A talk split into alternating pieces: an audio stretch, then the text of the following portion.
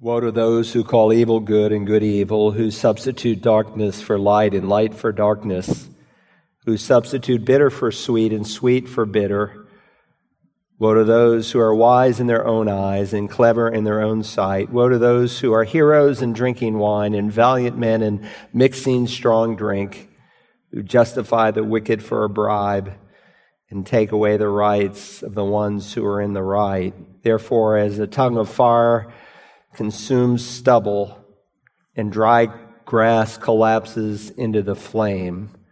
So their root will become like rot, and their blossom blow away as dust, for they have rejected the law of the Lord of hosts. Holy Father, as I read your prophet and what he says, it seems like our day where we are calling evil good and good evil and yet we know that things, though they appear are coming apart, they are actually coming together for the plans and purposes that you have for this world. Thank you that your sovereignty reaches every crack and corner of this world. And your providence extends to every detail of our lives. Even a sparrow, you said, cannot fall to the ground apart from your notice. So we come in humility, we come in worship. We come in the name of your Son who allows us to approach your throne to find grace and help in time of need. We pray tonight or this morning as we worship that our hearts would be rich, enriched, and tonight as Awana ministers through this club that you would touch the hearts of children. Thank you for the incredible year we had last season with over 300 in attendance each week. And we pray again for each of the campuses as they begin this week with the Awana ministry, that your blessing would be over it, that you would allow us to reach, especially not just our own children, but all of these unchurched children in our community. We ask as we open your word today that you would open our hearts to its truth, that you would help us to understand what you have here for us, and I pray for those that have never crossed that line and have left the kingdom of darkness and come into the kingdom of light, that the Spirit of God would show them that, that they are lost, that they are in darkness, that they must be born a second time to enter your kingdom. Thank you for his ministry of convicting the world of sin, righteousness, and judgment. And thank you for his teaching and illuminating ministry. And I ask today that his presence would be upon me, that he would help me, because without him I can do nothing and that together we would lift up your Son, Jesus. And we ask it in his holy name. Amen. Would you take God's word this morning, please, and turn to the book of Revelation, chapter 14? You can see the subject of this morning's message is three angelic preachers. Now, if you're with us for the first time, you'll be interested to know we're working our way chapter by chapter through the revelation of Jesus Christ given to the Apostle John. And today, here in the 14th chapter that we'll be in for several weeks, there's a contrast between the Lamb, who is Jesus, and the beast, who is the Antichrist. There's a contrast in this chapter between heaven and earth, between the doomed and those who are saved. One day, you and I are going to die. I'm going to die. Everyone within the sound of my voice will die. The only factor that will mitigate against that is if Jesus comes and catches up his church. And then, even in a sense, those who are raptured die, for it is appointed for a man to die once. And then comes the judgment. It's a different kind of death, though, in a twinkling of an eye, in a moment. Our old body is shed, and we are given a new body, resurrected to walk on streets of gold. But unless you meet God in the rapture, you will meet God. And of course, there are different ways in which people greet death. Some die by disease, by cancer, by heart attack. Some die in their sleep. Some die by accident. Some die while they're awake. But you cannot escape death's grip. But while there are only, while there are many, many ways in which you can die, in the end, when you take all the air out of the balloon, there's only two ways in which you can die. You will either die as a saved person or you will die as a lost person. I look here in my text at verse 13, and he describes those who are blessed if they die in the Lord. If you were to die today or Jesus were to return, you are either in the Lord Jesus, in his righteousness, clothed in forgiveness or you are still in your own righteousness And if he finds you that way, you will be eternally doomed. And so this is a very, very important chapter of scripture because it's a cry from heaven to decide. God made you as a free moral agent. He gave you a free will. And while you are free to choose, you are not free not to choose because not to choose is to choose. There is no such thing as neutrality in the Bible. And this chapter will underscore that. Now, for the benefit of those joining us for the first time, and for the rest of our edification, because I want us to know the book, let me just briefly set the context today. This is one of the books in the Bible by which God Himself gives the outline of the book. And I think it was critical that He did that because it's a challenging book and He doesn't want us to be confused by it. This is a book that if you read it and heed it, the scripture promises you'll be blessed by it. The outline for the book, of course, is in Revelation 119. John is commanded to write the things which you have seen. He did that in chapter 1. He recorded for us that vision of the glorified Christ. Write the things which are. He does that in chapters 2 and 3. The present day, seven churches that are functioning as he is alive there in the Isle of Patmos. And then the things which will take place after these things. That's the future. So, chapter 4, all the way through chapter 22, brings us to the third section of the outline, the after these things section of the book. If you remember in chapters 4 and 5, we were given a vision of heaven, it's a vision of the future. And of course, in chapter 4 and verse 1, twice over, so we could not miss it. Keying off of the outline he gave us in 119, the outline ends with after these things, for one begins and ends with the words after these things. That signals you that you're in the futuristic section of the book of Revelation. After these things, I looked. Behold, a door standing open in heaven. And the first voice which I heard, like the sound of a trumpet speaking with me, said, Come up here, and I will show you what will take place after these things. And so John is caught up through an open door. We call that the rapture, the catching up of the church. In Greek, it's harpazo. From the Latin translation, we get our word rapture. And so if you remember in chapter 4, you see the church that is there in the throne room of God, and they are worshiping the living God. In chapter 5, you see the Lord Jesus, who's described in two terms. He's called the Lion of the tribe of Judah. That speaks of his right to rule. And so from the right hand of the Father, he takes the seven sealed scroll and he begins to unleash judgments upon the earth, such that as Psalm 110 teaches, God will make his enemies his footstool. But not only is he the judge as the lion of the tribe of Judah, he's also described as the Savior. He's the lamb that was slain. But not only is this lamb slain in the fifth chapter, this lamb is standing because he's victorious. He has overcome the grave, declaring his ability to take the title deed from the Father's hand and to claim indeed the earth as his, as his own. So around the throne were 24 thrones. 24 elders. And we saw that these were not angels. We saw that these were not Israelites. We saw that these were members of the church, leaders of the church. We studied how 24 was a representative number of a large multitude of people.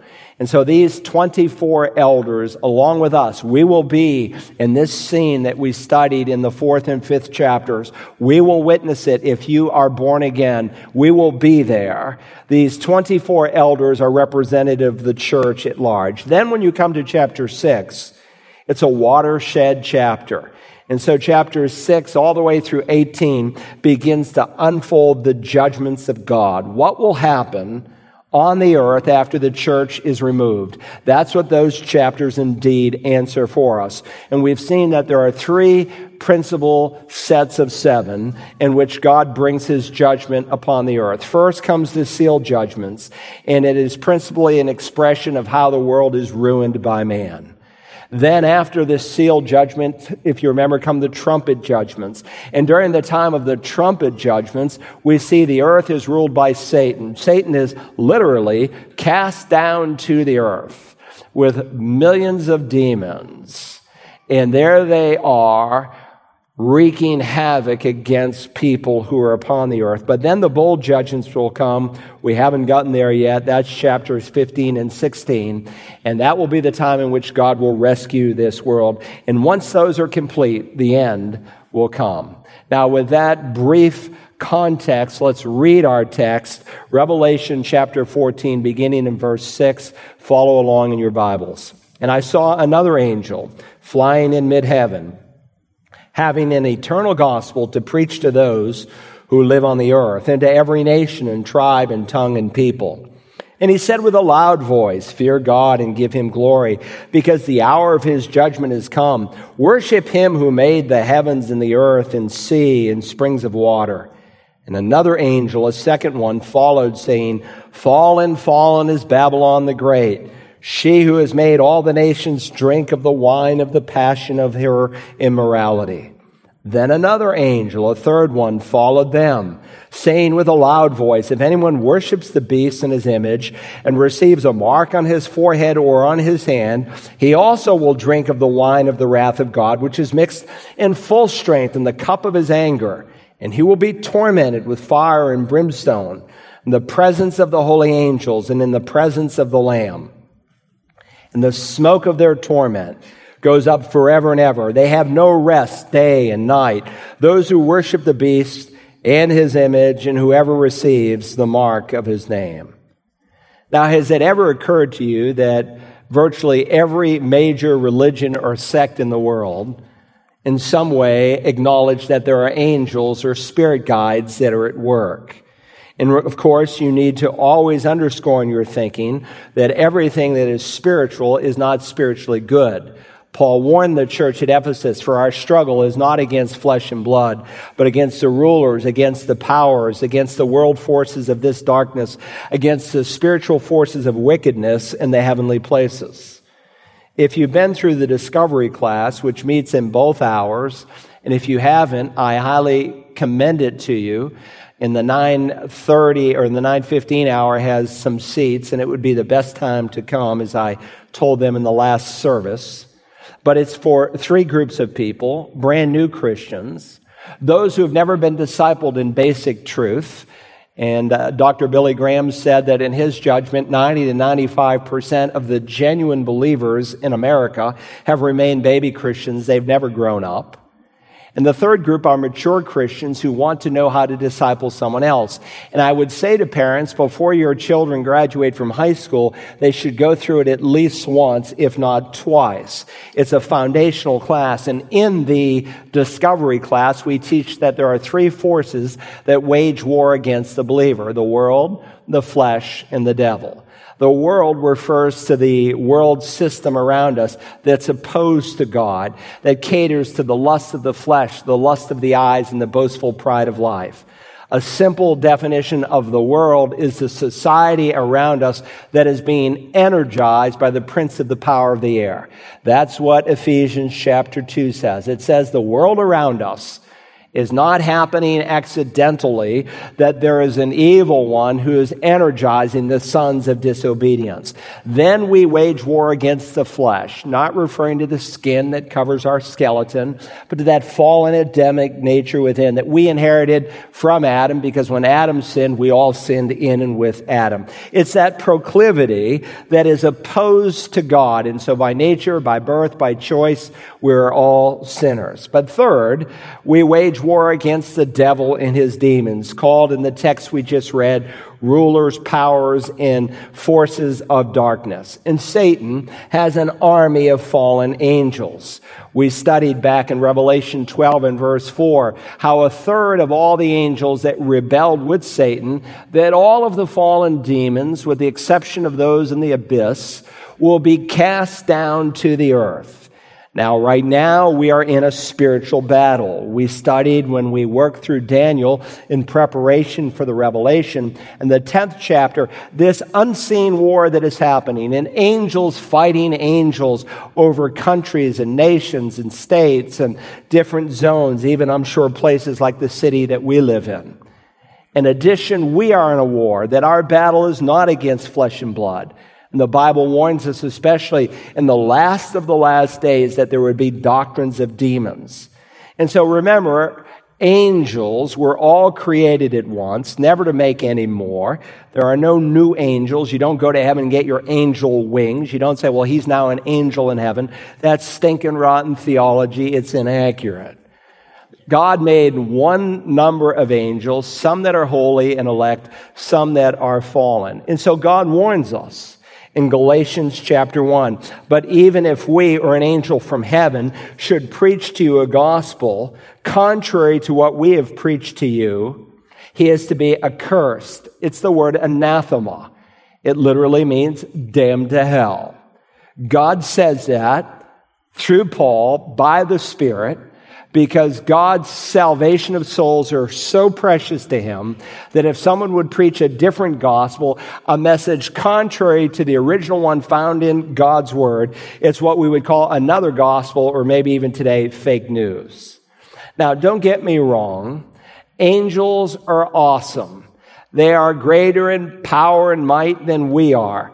They radiate the glory of God, but right now they are not preachers. I mean, think your way through this. Why is it that the Lord Jesus did not commission angels to take the gospel to the world, but he commissioned believers who are still fallen? Why did he commission us? Because during the church age, he is building his church through believers who have experienced the grace of God. Paul in, or Peter in 1 Peter chapter 1 and verse 12, if you'll bring that slide up, he reminds us it was revealed to them, the Old Testament prophets, that they were not serving themselves, but you in these things which now have been announced to you through those who preach the gospel to you by the Holy Spirit sent from heaven, things that angels long to look into concerning the salvation that the prophets wrote of that we had preached to us through faithful preachers of the gospel through the power of the Holy Spirit is something that angels long to look into. Now, the word here to look into is an interesting word. It's the exact same verb that's used of Peter and John when on that first resurrection Sunday, they go and they look and peer and study the empty tomb. And so God is picturing the eagerness of angels as if they're bending down from the battlements of heaven and they're studying the church. In the margin of the New American Standard on this verse, it says, things into which angels long to look and to gain a clear glimpse. Now remember, angels are not redeemed. Only people will be redeemed. Angels, when they sinned, they are forever settled in their destiny. But we came into a world where there were already fallen angels, and that may be part of the reason by which God extends grace to man as he did not to them. But angels play a very prevalent role in Scripture. Even at the beginning of the creation, the Bible says the morning stars, a term for angels, sang at God's creation as he wove the world together. But before long, their song was turned to sadness where there in the Garden of Eden, man sinned against God. And I'm sure many of the holy angels watched and wondered what God would do. Can you imagine God calling a council together in eternity and saying to the angels, My creation is fallen. Man is a sinner. What must I do? And they probably would have said with one voice, Judge man. But God says, No, man must be redeemed and they long, they look, they study. How is it that God will redeem man? How will God remain just and holy and true to himself and yet at the same time forgive and release man of the judgment that he deserves? And so they stand on the outside. Every time we worship, 1 Corinthians tell us our congregation is larger than we realize. There are angels that are studying, that are looking, that are listening to what we are saying and how we are even worshiping. Now, while angels can study our great salvation, they cannot experience it. It is those of us who have inherited salvation that are served by angels. But there is coming a day when the situation will be different. When only those, not only those who have experienced salvation will preach it, but angels will preach it. I mean, think your way through this for just a moment. During the church age, God is not using angels to preach the gospel. He's using saved, regenerate, born again Christians. Remember in Acts, the 10th chapter, when Cornelius needs salvation, God doesn't send an angel and say, Go preach to that man and tell him how to be saved. No, all the angel can do is to tell him how he and Peter can get together, and then Peter shares the plan of salvation. But during the tribulation, it will be different. But we would do well to heed the warning during the church age that Paul gives in Galatians 1 8. But even if we or an angel from heaven should preach you a gospel contrary to that which we have preached, you, he is to be accursed. Now, he does not say, he doesn't rule out the possibility that an angel can preach the gospel. He doesn't say, oh, it will never happen. It is going to happen. But I want to tell you, in every instance when an angel preaches in this age, he has given a sour, bad message. He has given another gospel. He has given a different gospel. Think about Islam. Muhammad received a call into the ministry through an angel that he named as Gabriel. He said for a long time he thought that this was a demon that was speaking to him, but eventually he recognized in his mind that it was an angel from God, and he was instructed to write down the Quran. It's a so-called revelation that was given to him 600 years after Christ by the angel Gabriel. Now I'm always amused at Christmas when I get a Christmas card and they show the three wise men, if indeed there were just three, I don't know. I think probably many more. But in the background are these minarets in the first century. Of course, Islam does not come until 600 years after Christ. But as a faithful Muslim, you are taught that if you keep the articles of faith, if you follow the five pillars of the faith, that you can earn your way to heaven. They deny the substitutionary death of Jesus. In fact, it says in Quran 4, uh, verse 156, that Jesus did not die, but one in his likeness died. And today, most Muslims say that that was Judas who died there. Think about Ellen G. White, the founder of Seventh day Adventism. She too says that she was touched by an angel and it was revealed to her hidden truths that were not found in the Bible. And I suppose we could talk about William Branham, who also said that he had an encounter with a holy angel. He said that God sent a direct revelation to him that the doctrine of the Trinity was an evil doctrine. That in the Garden of Eden, that Eve had a relationship with the serpent uh, he denies the deity of Christ. And because he denies also the doctrine of the Trinity, when one is baptized in his group, you're baptized only in Jesus' name. And we have a whole congregation of people in our own community that follow the teachings of William Branham. Or consider Mormonism. They say that Elohim, or the Father, came down to earth and had a physical relationship with the Virgin Mary, and that Jesus came about. And that Jesus was not eternal, that he was created. And of course, he tells us that uh, he had an encounter with the angel Moroni. Joseph Smith, of course, was a polygamist. Supposedly, when this angel came to him, these tablets that been, had been hidden for some 1400 years were revealed to him. And of course, in Mormonism, the death of Jesus is not a payment for sin. His death is not substitutionary in nature. It is not an atonement that relieves you from the eternal wrath of God. You earned salvation. And they also argue that Jesus came and preached to the American Indians. And this was all revealed to Joseph Smith. Listen, a man's morality is often dictated by his theology. Now it's well documented and it's made a lot of Mormons disillusioned. The Mormon church cannot deny it. Joseph Smith had some 40 different wives. And they teach, according to the Book of Mormon, that if you are a faithful Mormon, that someday you will die and you will inherit your own planet and you will live as a polygamous God having spirit children. But interestingly, Mormonism has a lot of parallels to Islam. Both deny the deity of Christ. Both deny the doctrine of the Trinity. Both deny the deity of the Holy Spirit. Both deny the infallibility and authority of the Word of God. Both deny the true nature of God. In their book, Mormon's book, and the Quran have absolutely zero, not one fulfilled prophecy. Because God didn't write it. And so Paul's just warning us, and we could talk about Jehovah's Witness and their encounter with angels, or more recently, Steph- Stephenie Meyer and her encounter. She gave us the Twilight series. But Paul warns that even if we or an angel from heaven should preach to you a gospel contrary to that which we have preached to you, let him be accursed. Here is the point that I want you to see that while angels are not preaching during the church age, a time is coming when they will preach after the church is removed.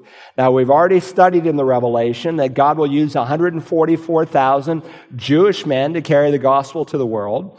There will be two witnesses, whom I suggested to you were Moses and Elijah. And then there are three flying angels who will preach there in midair. If you're taking notes this morning, three angels who give three sermons. The first angel preaches the judgment that has come. He preaches the judgment that has come. The first angel is preaching a sermon about an eternal gospel. And this gospel basically has three dimensions. He gives a good three point sermon. Maybe he went to a homiletics class. I don't know. But in either case, first he reminds us that this gospel can be heard by all. It can be heard by all.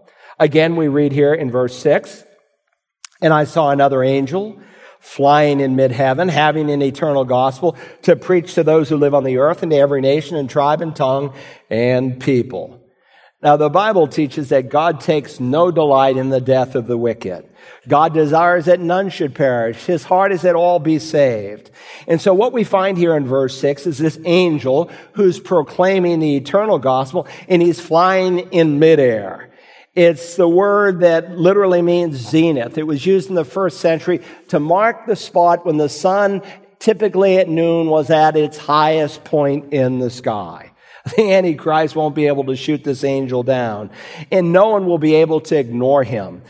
People will pour out into the streets, into the fields. They'll get out of their cars and they will look and they will hear this angel preach an eternal gospel. Now remember, this is the time of the tribulation. This is the time in which you've already crossed the halfway point. You're in the second half of the tribulation, shortly after the abomination of desolation has taken place. And I'll show you that chronology when we come to the 17th and 18th chapter. But God has already poured a number of judgments upon the earth. He has let his wrath begin to unfold. And so here is this angel who is to preach to those who live on the earth and to every nation and tribe and tongue and people. It's an amazing thought to consider. Now, think about this for a moment. You say, well, how is an angel going to preach in a way that everyone from every tribe, tongue, people, and nation will be able to understand his message. Well, God is big. Listen, if you can believe Genesis 1 1, you can believe anything. And that's why the devil attacks Genesis 1 1. In many ways, this is the flip of Pentecost. Do you remember what happened on the day of Pentecost?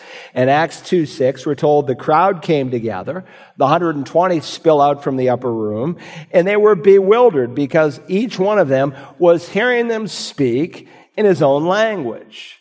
These Galileans who, who didn't know all these other languages were speaking perfectly a foreign language, and not just the foreign language, but a dialect within the language. It was a miracle. Well, I suppose this will be the reverse. This angel will preach, and the people on the earth will hear the angel's message in their own language. And God is doing this because He's long suffering. God is patient towards you, not wishing for any to perish.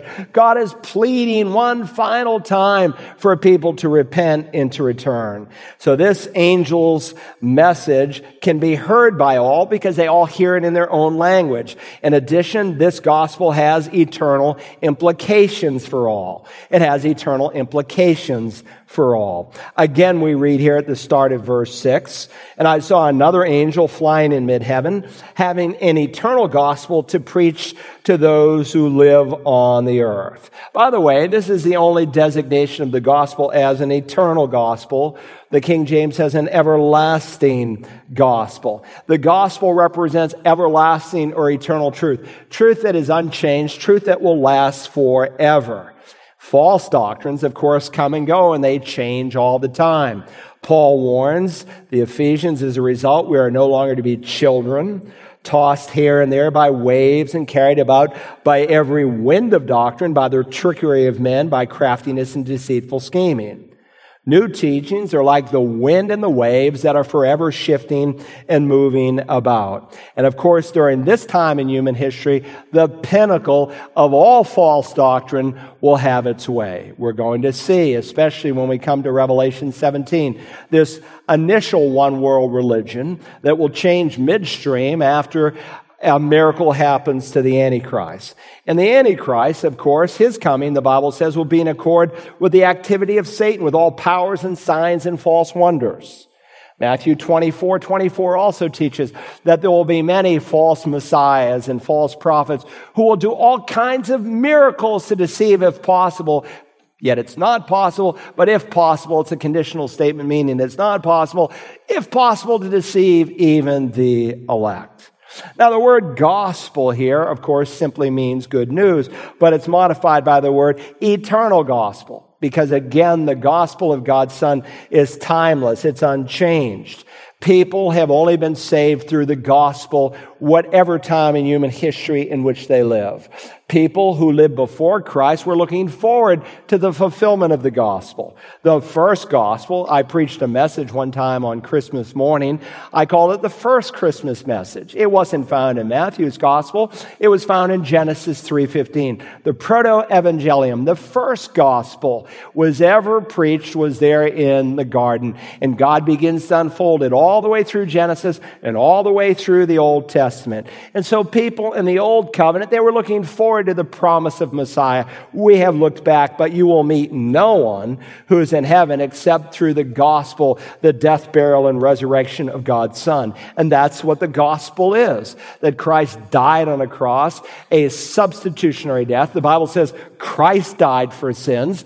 Well, if Christ died for sin and he had zero sin, the only way to understand his death is in your place. He was buried. That's a part of the gospel because that's what you do with dead people you bury them. And then on the third day, he was raised up, declaring that God had accepted the payment that he had made, that he was sinless, therefore able to serve as a substitute, and that he is indeed Lord. And so all the way through the New Testament, the gospel is described in different words. For instance, it's called the gospel of the kingdom. It's called the gospel of Jesus Christ. It's called the gospel of the grace of God. In Mark 1, the gospel of God. In 2 Corinthians, the gospel of the glory of Christ. Christ. In Ephesians, the gospel of salvation. Timothy, 1 Timothy, the glorious gospel. And then the last time it's mentioned here in Revelation 14, it's referred to as an eternal gospel. Now, when we understand the good news of Christ's death, burial, and resurrection, that this is an eternal gospel, the good news about Jesus, of God's grace, of God's glory, that you can have peace with God, that you can be forgiven, that you can be saved, that you can have a place for all of eternity in heaven, then indeed you will hold on to it with all of your heart and life, and you will faithfully share it. So here's an angel who's preaching an eternal gospel because he knows it has eternal implications.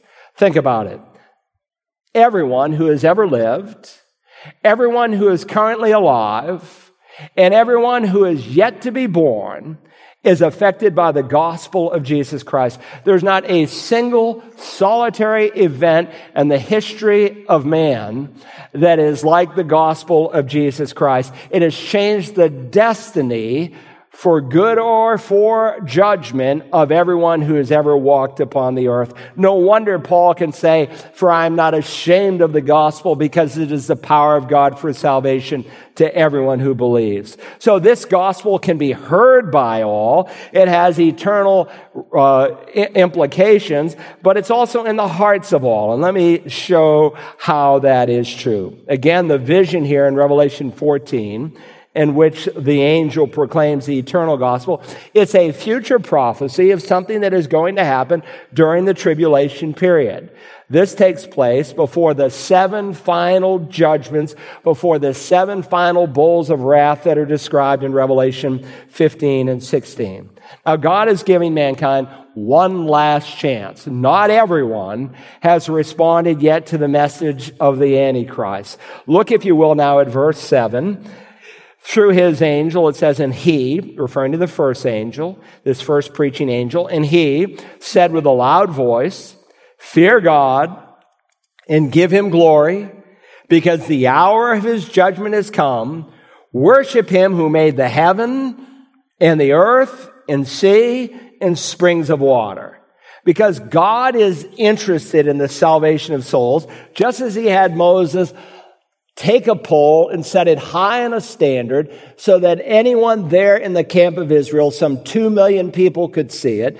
Just as God made salvation available to all in Israel, even so God now with a phono mega, we get our word, we reverse it, megaphone, with a loud voice up there in the zenith place of the heavens for all to see, for everyone to be able to hear, even the deaf everyone without exception in their own language are going to hear this marvelous news. And the message is fear God and give him glory. Now, the Bible says the fear of the Lord is the beginning of wisdom, which of course demands a self deprecation, a self surrender, a self humiliation. When I hear this, I think often of the words of the Lord Jesus. He said, Do not fear those who kill the body, but are unable to kill the soul, but rather fear him who is able to destroy both body and soul in hell. You should write that out in the margin next to this verse, Matthew 10, 28. Likewise, in the context of this, remember the second half of the tribulation, to give him glory is an idiom, basically to repent, to change your mind before it's too late to reject the claim of the Antichrist and acknowledge God as God, fear God and give him glory because the hour of his judgment has come. Now, there are different words for time in the Bible. There's a word time for a season of time, but this is not that word. It's not the word kairos. This is the word hora, and it refers to a point in time, an hour of time, a moment of time. Payday is not someday, it's right now. It is coming. The seventh trumpet is getting ready to sound, which will release the seven bowls of wrath. And when those are finished, God says, it's done. Then we have another little pause to see what has been going on in 17 and 18. But the next event is the second coming of Christ in the 19th chapter. Again, this happens in the second half of the tribulation. Look at verse 7. Let's read it all now. And he said with a loud voice, Fear God and give him glory because the hour of his judgment has come. Worship him who made the heaven and the earth and sea and springs of water. Now, why do you suppose that he is turning them to the God who created the heaven? Very simply, God is putting them on notice. All of these judgments have originated from the heavens, and now God is reminding them that they are to worship the God who made the heavens. Why? Because they're doing the opposite.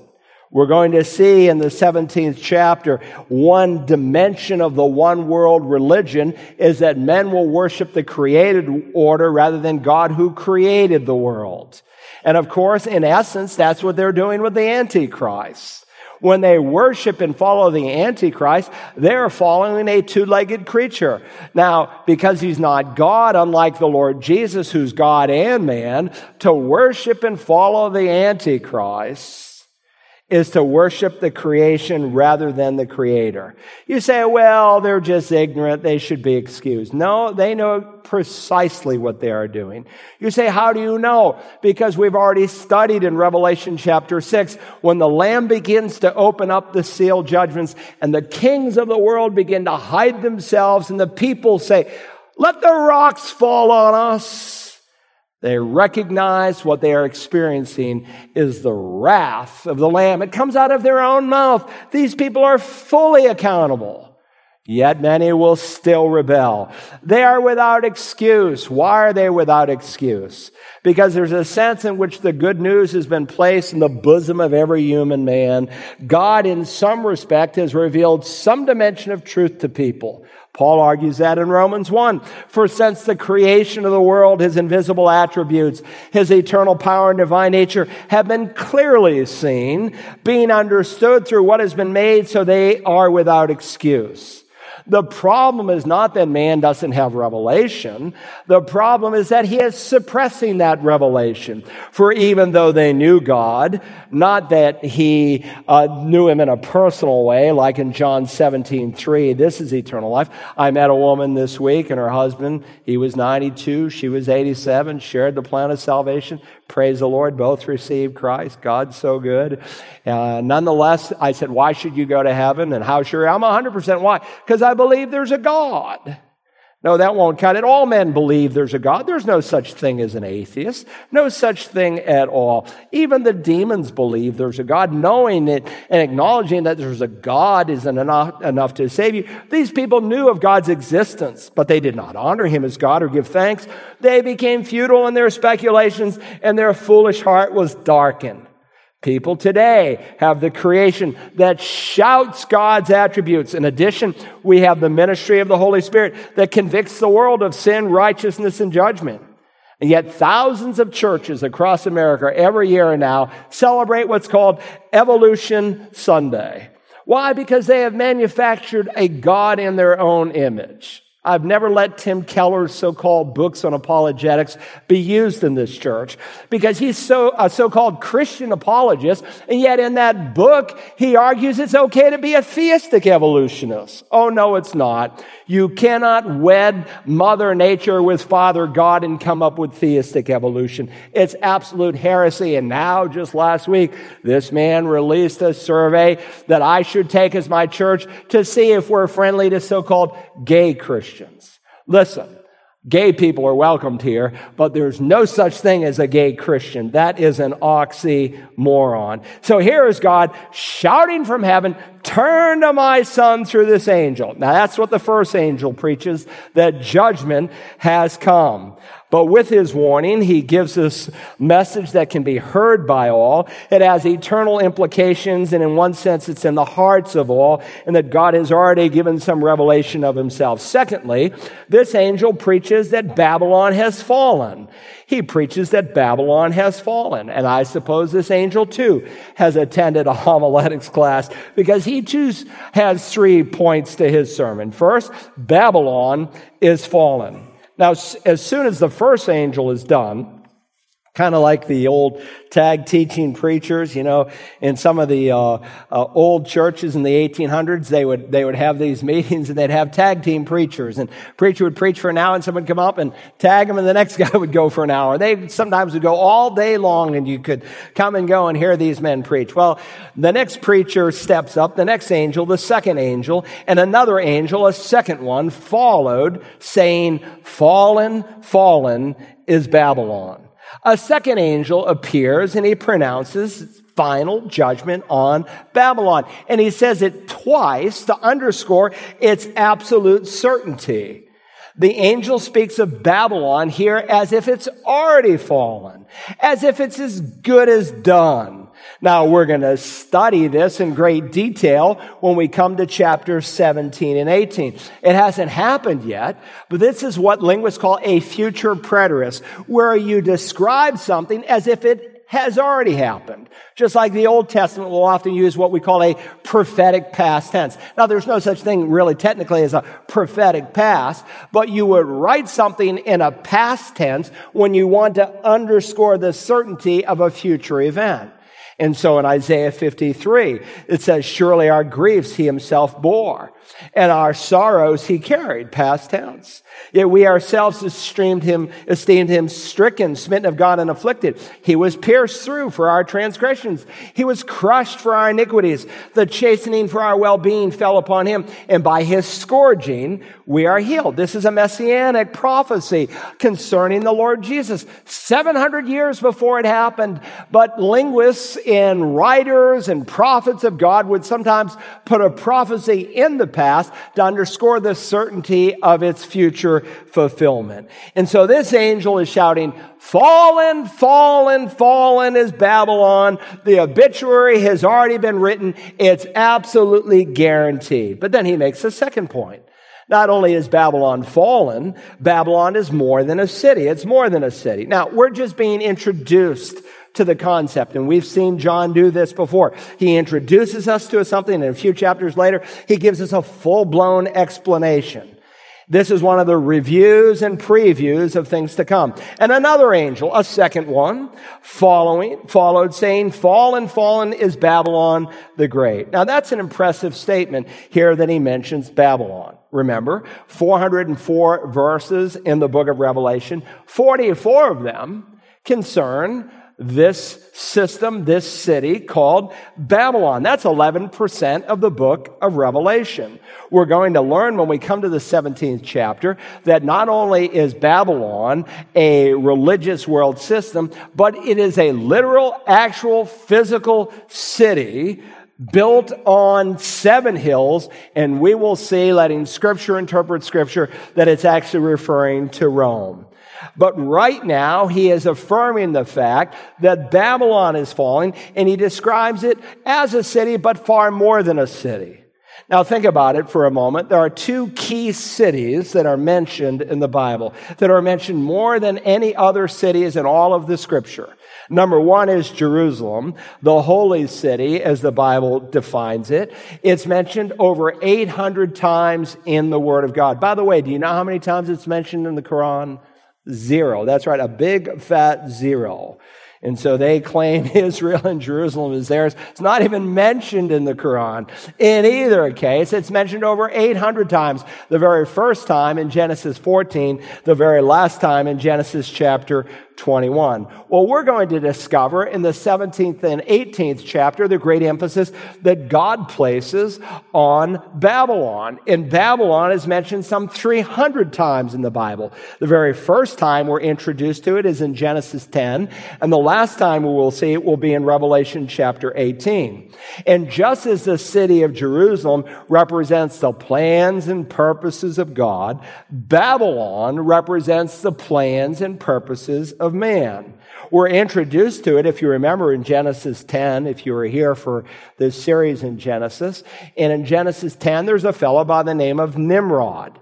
Nimrod is a type of the Antichrist. There are all kinds of types pictures given in the book of Genesis, like Abraham up there on top of Mount Moriah giving his uniquely begotten son. He's a picture of what the Lord Jesus did for us, also on top of Mount Moriah. So there's all these types and pictures and illustrations. Nimrod, of course, was the fellow who orchestrated a, a one world movement, and they built what's called the Tower of Babel. Now, the word Babel in Hebrew means confusion. But if you were reading it in Greek, and there's a Greek translation of the Old Testament, most of you know that is the Septuagint. It's not called Babel. It's called Babylon. And so the first century reader would have immediately picked up on it, and they understood that Babylon is this picture, this type of this one world philosophical perspective on how a man should worship God. And of course, Nimrod is described as a mighty hunter of a, a, mighty hunter of man, but you never literally actually see him hunting with a bow and arrow. He's a hunter of the souls of men. And he does it with a false world religion. And of course, they built this tower, and they're not, they're not trying to build a, a tower that literally somehow they can build it high enough and get up there and see God. No, it's, it's a tower that reaches the heavens, the text says. And it's a picture of the zodiac. And they have found many zodiacs across Babylon. It's the acknowledgement that man should worship the stars rather than the God who created the stars. You say, well, is the Babylonian religion popular today? There are many expressions of it. We will see its final expression in the 17th chapter, but millions of people, even today, follow their horoscopes. I hope you don't do that. So I just kind of like to play around with it. That's like a man saying, well, I'm just going to flirt with this woman. It's evil. Don't let that into your home ever.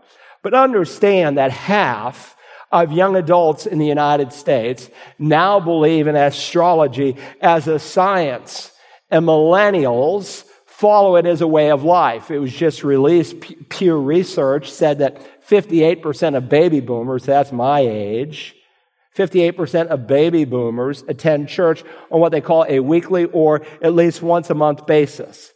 18% of millennials attend church on either a weekly or a once a month basis.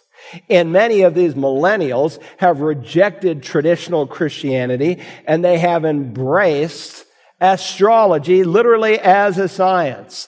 You know, when I was a boy, when you met someone, they would often say, well, what is that name? That 92 year old man, no, his 87 year old wife said to me, well, what is that name? Bro- Brogy. I said, well, it's pronounced really Brogy and it's Italian in origin. But that was a common question when I was a kid. Now people don't ask that anymore.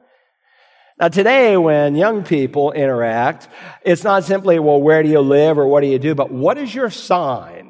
They're interested in your sign. And if you know anything about the newest expressions of astrology, they're integrated with body piercing and the tattooing of the body with sexual immorality. And so a fascinating study that we're going to do in the 17th chapter is there's coming this one world religion. It's going to be centered in a place of seven hills, specifically Rome. But it's more than a city. It's a philosophy. In addition, Babylon is compared to a heart harlot, to a harlot. Babylon is compared to a harlot. Let's read now verse 8. And another angel, a second one, followed saying, Fallen, fallen is Babylon the Great, she who has made all the nations drink of the, of, the wine of the passion of her immorality. Again, we'll consider this in detail. Um, but again, I just want you to know that she is introduced here as someone who is engaged in immorality. Now understand the term immorality is used in different ways in the Bible. Sometimes of literal, actual, physical sexual immorality, but sometimes of spiritual immorality. James will say, to those people who are friends of the world, they are adulteresses. They have committed spiritual adultery. God accused Israel, to whom he was married, as having committed spiritual adultery. Now, interestingly, because God's not married to the unbeliever, he cares about the unbeliever.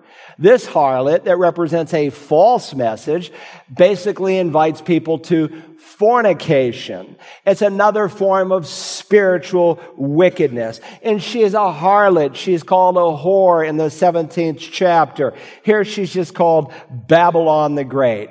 And we will see that this is not the literal physical city of Babylon, though many think that because the Babylonians embraced the teaching that was taught at the Tower of Babel, that maybe they were either direct descendants or they just adopted their, the title of their group from those folks. I don't know. No one can say dogmatically. But in either case, this harlot is going to seduce people with a false religion away from the living God. She's a seducing harlot with her lies and with an intoxicating wine, just like wine, wicked men know that if you want to seduce someone of the opposite sex, you give them wine to drink. That's what the book of Habakkuk says in the second chapter. Woe to you who gives your neighbor to drink to make them drunk so you can see their nakedness. Well, this harlot gives the wine of her wicked theology to make people drunk on false doctrine. All right? You with me? Here's the first angel. The angel preaches judgment has come. The second angel, Babylon has fallen. But now the third angel, the third angel preaches to escape God's wrath. The third angel preaches to escape God's wrath. And this angel also unfolds three simple truths concerning the wrath of God. First, that God's wrath is personal. It's personal. Verse 9 introduces us to this third preaching angel. Then another angel, a third one, followed them, saying with a loud voice, If anyone worships the beast in his image and receives a mark on his forehead or on his hand, so if you remember, there's an unholy trinity. Satan takes the role of God the Father, the Antichrist the role of God the Son, but then he has this sinister minister of propaganda, a false prophet who takes the role of the Holy Spirit and points men to the Antichrist. And he tries to convince them to take the mark of the beast on their right hand or on their forehead and many will do it. Now, we'll see it when we come to the 17th chapter, but let me just give you kind of a preview of what's going to happen. We're going to learn in the 17th chapter that during the first half of the tribulation, the Antichrist, who is the beast, is going to carry this woman on top of her. He is going to let the woman ride the beast, so to speak. He is going to use this mystery Babylon as, as it is described. That's why I say Babylon is more than a city. It's called mystery Babylon, something that was hidden, but is now revealed. He is going to allow this woman who is going to lead this one world religion to unite the nations of the world together. And religion has a way of gluing people together that politics often cannot do. But there will come a point, as we will see, through a 10 nation coalition, that the Antichrist will say to the woman, I'm done with you, and he will destroy her. When will that happen? After the Antichrist is killed. We study that in the 13th chapter. The 17th chapter is going to review it and give us the chronology. The Antichrist is going to experience a fatal wound, but then he is going to come back to life. And the scripture will say in the 17th chapter, he will come out of the abyss. He's a real human, but at this point, he is a superhuman. He's called the son of perdition in scripture. There's only one other person who's called the son of perdition, and that's Judas, who is literally inhabited by a demon. The Antichrist will literally have the power of Satan. And the world will stand in awe as he is not resurrected to life in a resurrected body, but as he is raised to life, it will be a miracle, like the miracle of Lazarus, and the world will fall at his feet. And the false prophet will try to get people to follow him. And so people have to make a choice. Now understand, not everyone has made a choice at this point. And this is why we have this preaching angel to warn people. It's not too late for some of them. Some of them have not yet made the choice, but many will make the choice. Some will sell their soul to be able to get a good meal or to buy a tank of gas because you will be able to buy or sell nothing unless you take the mark of the beast. And those who refuse the mark, the Bible teaches, will be tortured, persecuted, starved, and put to death by beheading. There will be no neutrality. Now, people today think they can be neutral about the Lord Jesus because they think, well, there's really no consequence, and you don't really see the consequence until you die. He that believes in the Son has life. The one who does not believe, the wrath of God lives on him. They see that at the moment of death. One second after they're dead, they will see they made the most foolish decision in life. But understand these people will immediately see the consequences. You either follow Antichrist and get all the benefits of following him, or you are tortured and persecuted. You have to decide, will you defy the Antichrist or will you deify the Antichrist? Now, let me read verse 10. There are two words that I think you should circle that describe that God's wrath is personal. First, uh, in, actually in verse 9, the word anyone. Circle that word. If anyone worships the beast in his image and receives a mark on his forehead or on his hand, he, circle that personal pronoun, he also will drink of the wine of the wrath of God very simply put, if you worship the enemy of God, you will experience the wrath of God. Now, the question has come up several times in the last month on the Bible line, and some of you grabbing me in the hallway or emailing me through Search the Scriptures. Is it possible, it's been asked, once you take the mark of the beast, to be forgiven? And the answer emphatically from this verse and others like it is no. You cannot be forgiven. You say, well, why is taking the mark of the beast such a damnable sin against God? Why does it condemn a person to an eternity in hell? Because to take the mark of the beast is to willfully choose to serve Satan rather than God. It is a formal rejection against the Lord Jesus Christ. Just like today, if you receive Jesus, you make an eternal decision that cannot be undone and you would never want it to be undone. Likewise, in this day, when people choose the mark of the beast, they will make an eternal decision. If anyone worships the beast in his image and receives a mark on his forehead or on his hand, he also will drink of the wine of the wrath of God. Now, this is a frightening message. And by the way, it's designed to frighten people. It's designed to get people not to embrace the Antichrist and to follow the eternal gospel of Christ. Those who say that our preaching should never scare unbelievers and that we should never hang over their head the reality of judgment have both misrepresented the message of this angel and what Jesus taught. Now, I cannot preach the Bible consistently, and I preach through whole books of the Bible. I don't skip verses. Now, there are some pastors who conveniently just preach certain sections of the Bible. And many times you find out what they are really like and what they embrace by what they don't say. But understand, if you preach the whole counsel of God as we're commanded to do, you're going to have to deal with the multiplicity of texts that deal with the eternal wrath of God. Now, if you were raised in a home where you were taught that hell is just a figment of someone's imagination or it's something that you hold over people to keep them uh, honest or, or hell is just like, you know, hanging around in a traffic jam on a difficult day, oh, this is hell, then you were misinformed.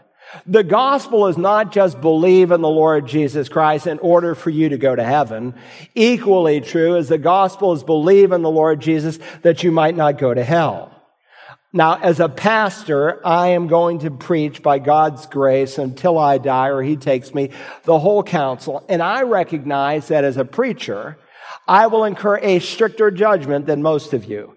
That's what the scripture says. I have been entrusted to the word of God, and if I uh, leave portions out or rationalize it away or change its meaning, I am going to meet God in a severe judgment. There's a judgment that every Christian faces, not to see if they go to heaven, but how they will be rewarded for all of eternity when they get to heaven.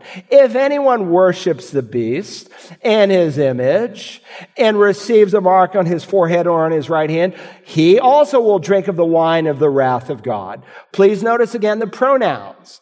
This is not metaphorical. This is not mystical. This is personal. It is a personal horror. And as we will see in a moment, it embraces a literal fire. Now, many supposed evangelicals in our day no longer preach what this angel is preaching. And a lot of pastors today look for loopholes in the doctrine of eternal uh, retribution by just saying, well, it's just a place of eternal separation. It, Indeed, it is that. But is much more than that. Which brings me to the second description. Not only is the wrath of God personal, I want you to see that the Bible teaches God's wrath is painful. It is painful. Again, at the end of verse 9, we read, If anyone worships the beast in his image and receives a mark on his forehead or on his hand, notice, he also will drink of the wine of the wrath of God, which is mixed in full strength in the cup of his anger, and he will be tormented with fire and brimstone in the presence of his holy angels and in the presence of the Lamb. I want you to notice that unlike many pastors and Christians today, this third angel will basically spend all his time preaching about a coming judgment. Again, his message is designed to frighten people that this is an everlasting judgment. Now, it's certainly very compact and condensed, but nonetheless, it deals with the wrath of God. And please notice, he deals here with the wrath of God in terms of he will also drink of the wine of the wrath of God, which is mixed in full strength. Now, you know, in the first century, that Jewish people, as Christians, would typically take wine, and the term could be used of grape juice that had just been squeezed, or grape juice that had fermented, and they would mix it with water. It was kind of a purified drinking system. The Greeks and the Romans, about 10 different writers from those centuries before and after Christ, say that you were a barbarian if you just drank straight wine. They typically mixed it, the Romans and the Greeks, in a three to one ratio. Three parts water, one part wine. The Jews and their pastoral manuals, so to speak, that rabbis would use and the uh, Mishnah indicated that uh, there were times at the festivals when they would drink wine and they were to mix it in a four to one ratio because they didn't want to be guilty of drinking strong drink. The Didache, a second century AD pastoral manual, said that if you did not have fresh wine, new wine at the Lord's Supper, you're to mix it in a four to one ratio, lest you be guilty of using strong drink. And so the first century reader caught this. What he is saying here is that God's wrath is not going to be diluted. It is going to come here unmixed. It is straight wrath in its fullest strength. He also will drink of the wine of the wrath of God. That's what he says. And then John adds, he will also drink of the wine of the wrath of God, which is mixed in full strength, and the cup of his anger, thumos. We get our word thermometer from it. It describes burning hot anger. Mercy and compassion will not be diluted with this. This will be the straight wrath and burning anger of God. Can you imagine? The prophet David. David was a king and a prophet, the Bible teaches. And prophetically, he describes this coming time in Psalm 2. Now, therefore, O king, show discernment. Take warning, O judges of the earth. Worship Yahweh. Worship the Lord with reverence and rejoice with trembling. Trembling. Do homage to the Son that he may not become angry and you perish in the way. For his wrath may soon be kindled. How blessed are those who take refuge in him. Yet, most Americans today do not believe that God is a God of wrath. And quite honestly, I think that's part of Satan's strategy to bury the doctrine of eternal retribution, to hide it in a closet somewhere. But this third angel plainly preaches that it is personal, it is painful, but also that God's wrath is permanent. It's permanent. Look at verse 11. And the smoke of his torment goes up forever and ever. They have no rest day and night, those who worship the beast in his image, and whoever receives the mark of his name. Now, we'll cover this in depth when John covers it, but understand that hell is forever, hell is permanent. And this angel would strongly disagree that hell is somehow burned out. I don't care what Rob Bell thinks in his book Love Wins. There he is, stands in front of Willow Creek Community Church 20,000 people every weekend, whose pastor is now defunct because of sexual immorality that wasn't once but over decades. And they give him a standing ovation because there is no such thing as the eternal retribution of God. God says in his book that they have no rest day and night. Hell will never burn itself out. When a man, a woman has been there 100 million years, he won't have one less second to spend there. That's the message of this third angel. As I thought about it this week, I, I, think that very often we don't think of God's angels with these kinds of message. But one of the things that's underscored in the Revelation is that these angels are God's agents to deliver God's wrath and the sealed trumpet and bowl judgments. And that this third angel is preaching the eternal wrath of God. Now, most angels, as they're described in books that you will pick up today, are described as rather effeminate and just, you know, sissy angels, so to speak. And, you know, and unfortunately, we have a lot of pastors like that in the ministry today. They're girly men. They're girly men and they have no spiritual strength in their spine and they're afraid to tell the truth because they're afraid what people will think and that people will leave. Listen.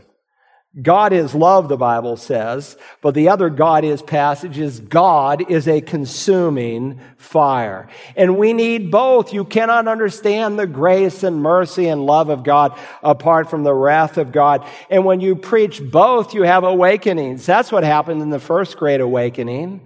And one of the great preachers of that time was Jonathan Edwards. His signature sermon was Sinners in the Hands of an Angry God. I thought, what would we entitle a sermon today by the average preacher? Maybe sinners in the hands of a happy God. Or possibly people who have made some bad choices in life in the hands of a loving God. Or maybe it would be negative thinkers in the hands of a positive God who wants to fulfill their vision and make their lives the best life now.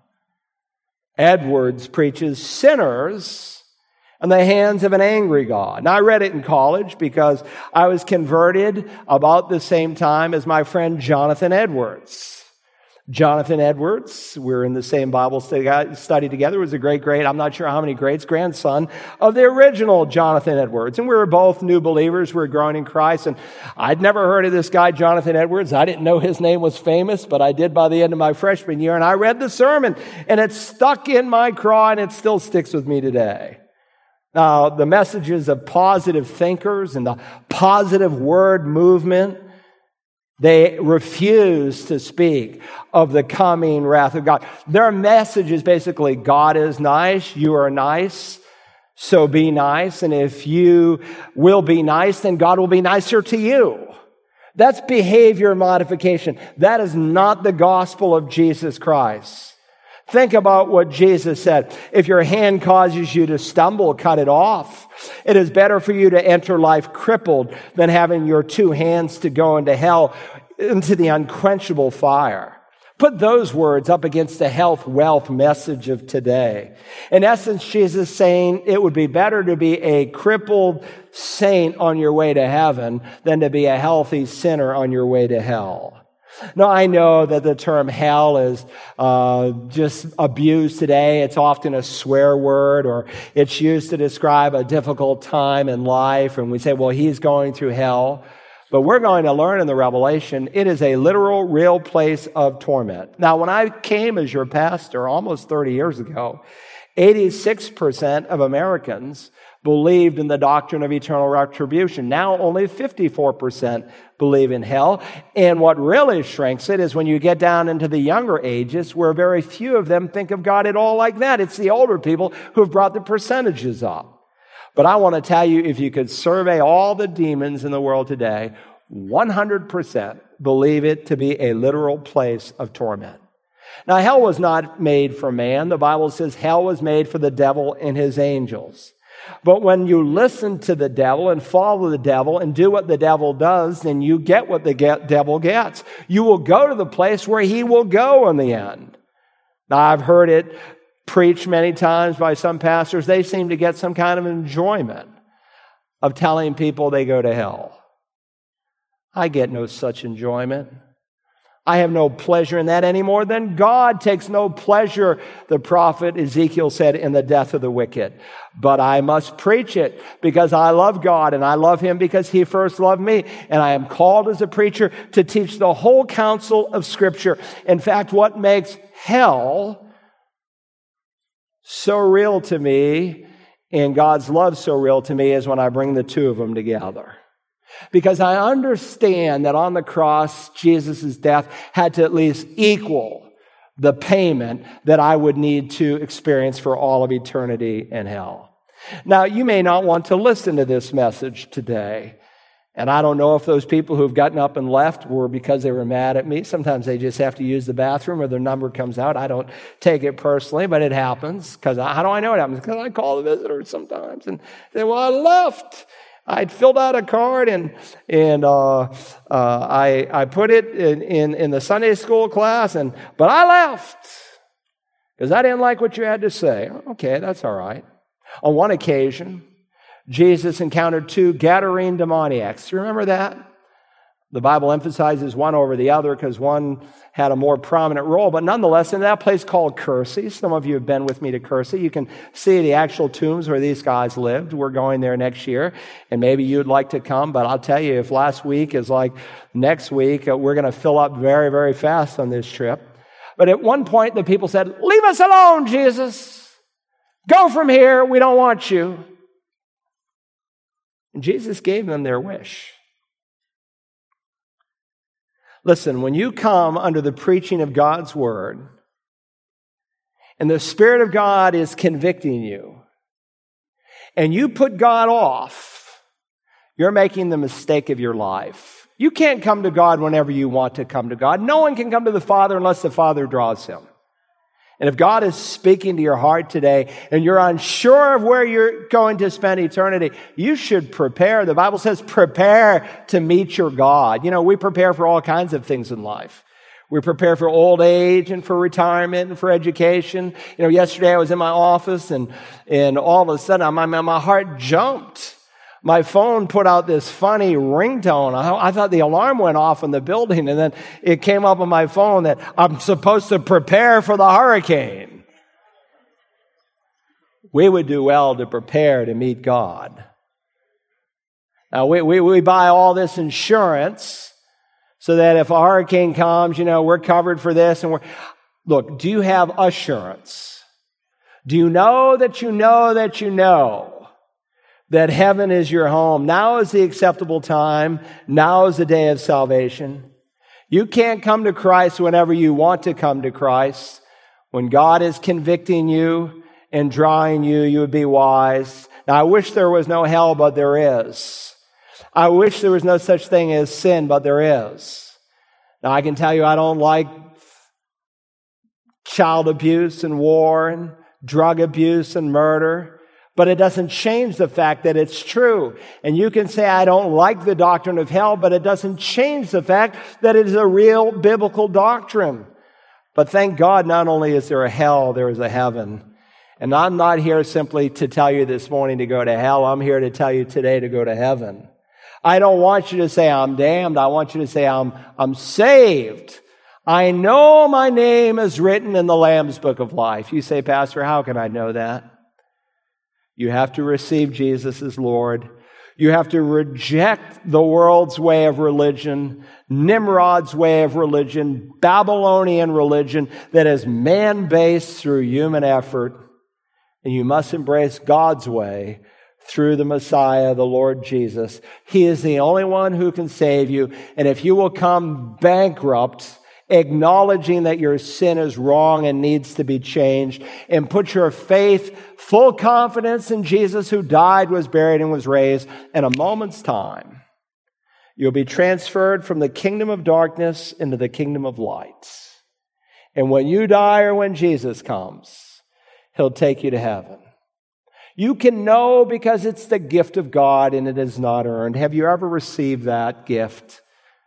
Today is the day to do it. Prepare to meet your God. And if you've met him, are you spreading the good news?